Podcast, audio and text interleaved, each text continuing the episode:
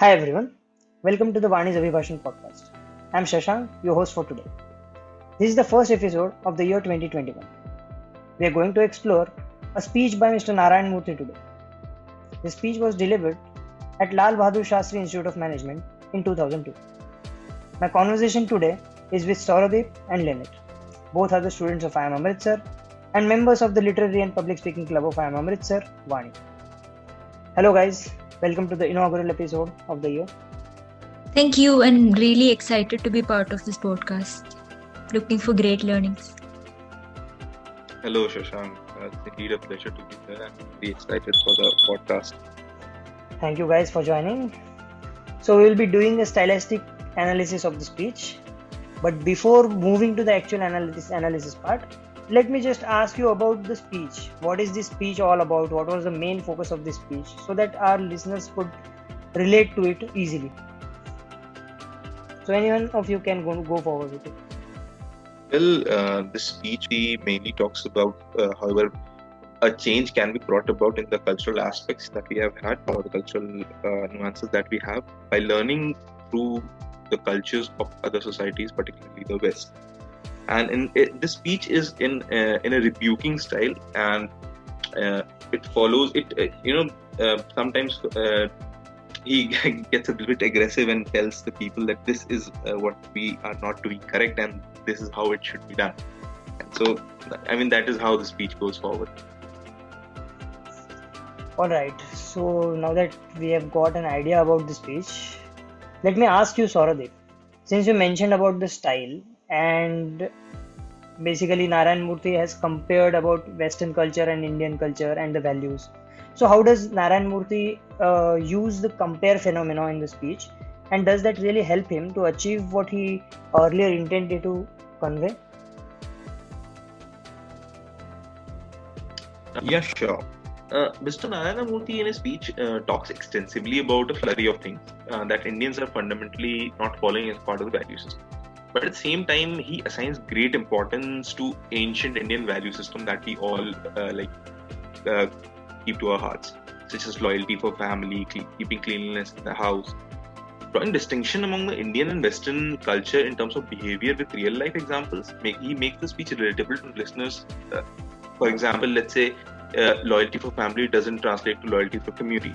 The same way attitude towards cleaning the house doesn't remain the same when you go out in park.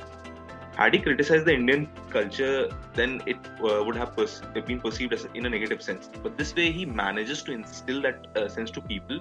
His didactic tone, his language was quite inclusive throughout, and the style is also referred to as a style of achieving purpose. That seems quite interesting, Sauradeep. Let me quickly bring Lynette into the discussion now. So, Lynette, how does the use of quotations by the speaker enhances the effectiveness of the message the speaker is trying to convey? Uh, so the use of quotations, particularly by prominent individuals, they tend to add gravitas to the speech by making it very impactful. So we have quotes from the Vedas: uh, "Man can live individually, but he can only survive collectively." So it helps him explain the matter in a better sense. Similarly, he has also quoted Gandhi, Gandhi's quote about greed, and um, he's quoted Asian Asian Eisenhower about the privilege. These leave an impression of greatness in the thought expressed by the speaker, and uh, the, such quotes they make the ideas presented much more uh, authentic and acceptable. So these quotations are generally drawn from real life experience of these individuals. So these add to the practicality of the ideas that are being proposed in the speech. So along with that, it also uh, serves the pro- the purpose of adding a sense of collective ideation as the ideas are being resonated by the other prominent individuals as well. So only like, there is one slight hurdle to using a large number of quotations. It is that it might cause the listeners to lose interest.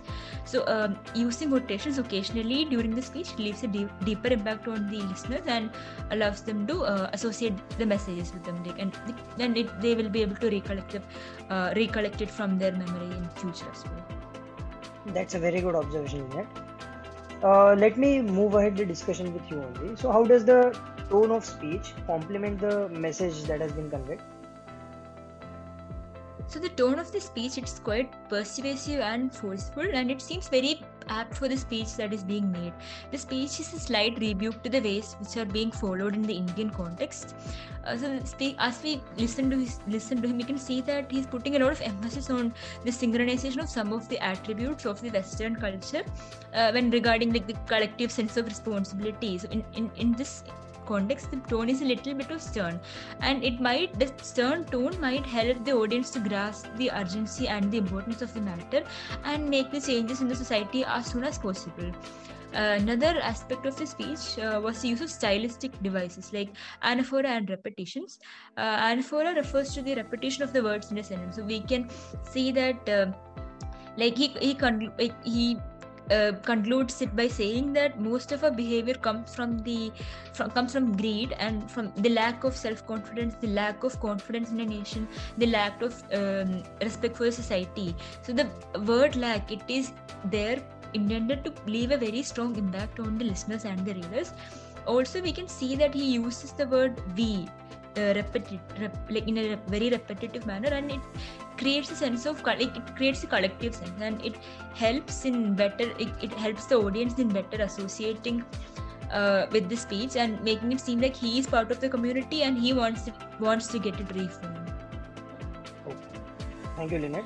So moving back to Sauradeep, what are the clear indicators hinted by Narayana Murthy uh, to denote his aspirations for the growth of Indian community by keeping the Western culture as an example? What do you say? Well, uh, there are multiple instances in the speech whereby the speaker expresses his pain about the Indian society's unwillingness to consider themselves a fragment of uh, one big community family. He expresses his uh, agony in harsh words, urging the Indians to abandon the apathetic demeanor towards the community. The remedy he suggests is to bring about a change in the individual centric and family centric nature and expand it to a, a more wider community centric attitude. He adopts a very candid tone in his speech. Uh, he can be observed touching sensitive nerves, uh, where he accuses the Indian society of being contemptuous. Thank you, Sauradeep and Lynette, for coming to the podcast. It was a pleasure talking with you guys. Yes, Shashank, it was. Uh, I mean, we. It was a great honor to be here, and we definitely had fun here.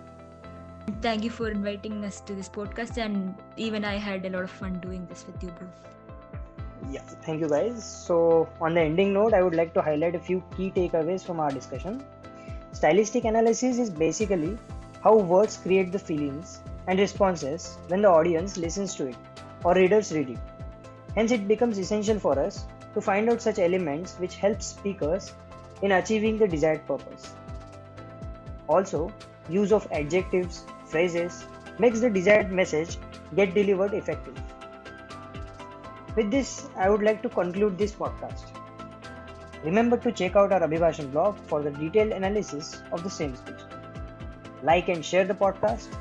Don't forget to convey your reactions to us and reach out to us in case of collaborations. Thank you.